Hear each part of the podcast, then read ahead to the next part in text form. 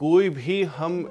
Extract लेते हैं, यानी कि आपकी किचन से जो धुआँ है, गंदा धुआँ है, वह बाहर जाता है तो नॉर्थ की तरफ़ और ईस्ट की तरफ़ उसे कभी भी नहीं जाना है। सपोज़ आपने गैस का चूल्हा ईस्ट की दीवार पे रखा तो इलेक्ट्रिक चिमनी का जो पाइप है, उसे आप साउथ की तरफ़ निकालें, क्योंकि यह डर्टी एनर्जी है हीट एनर्जी है तो उसे आपने साउथ की तरफ़ निकालना है।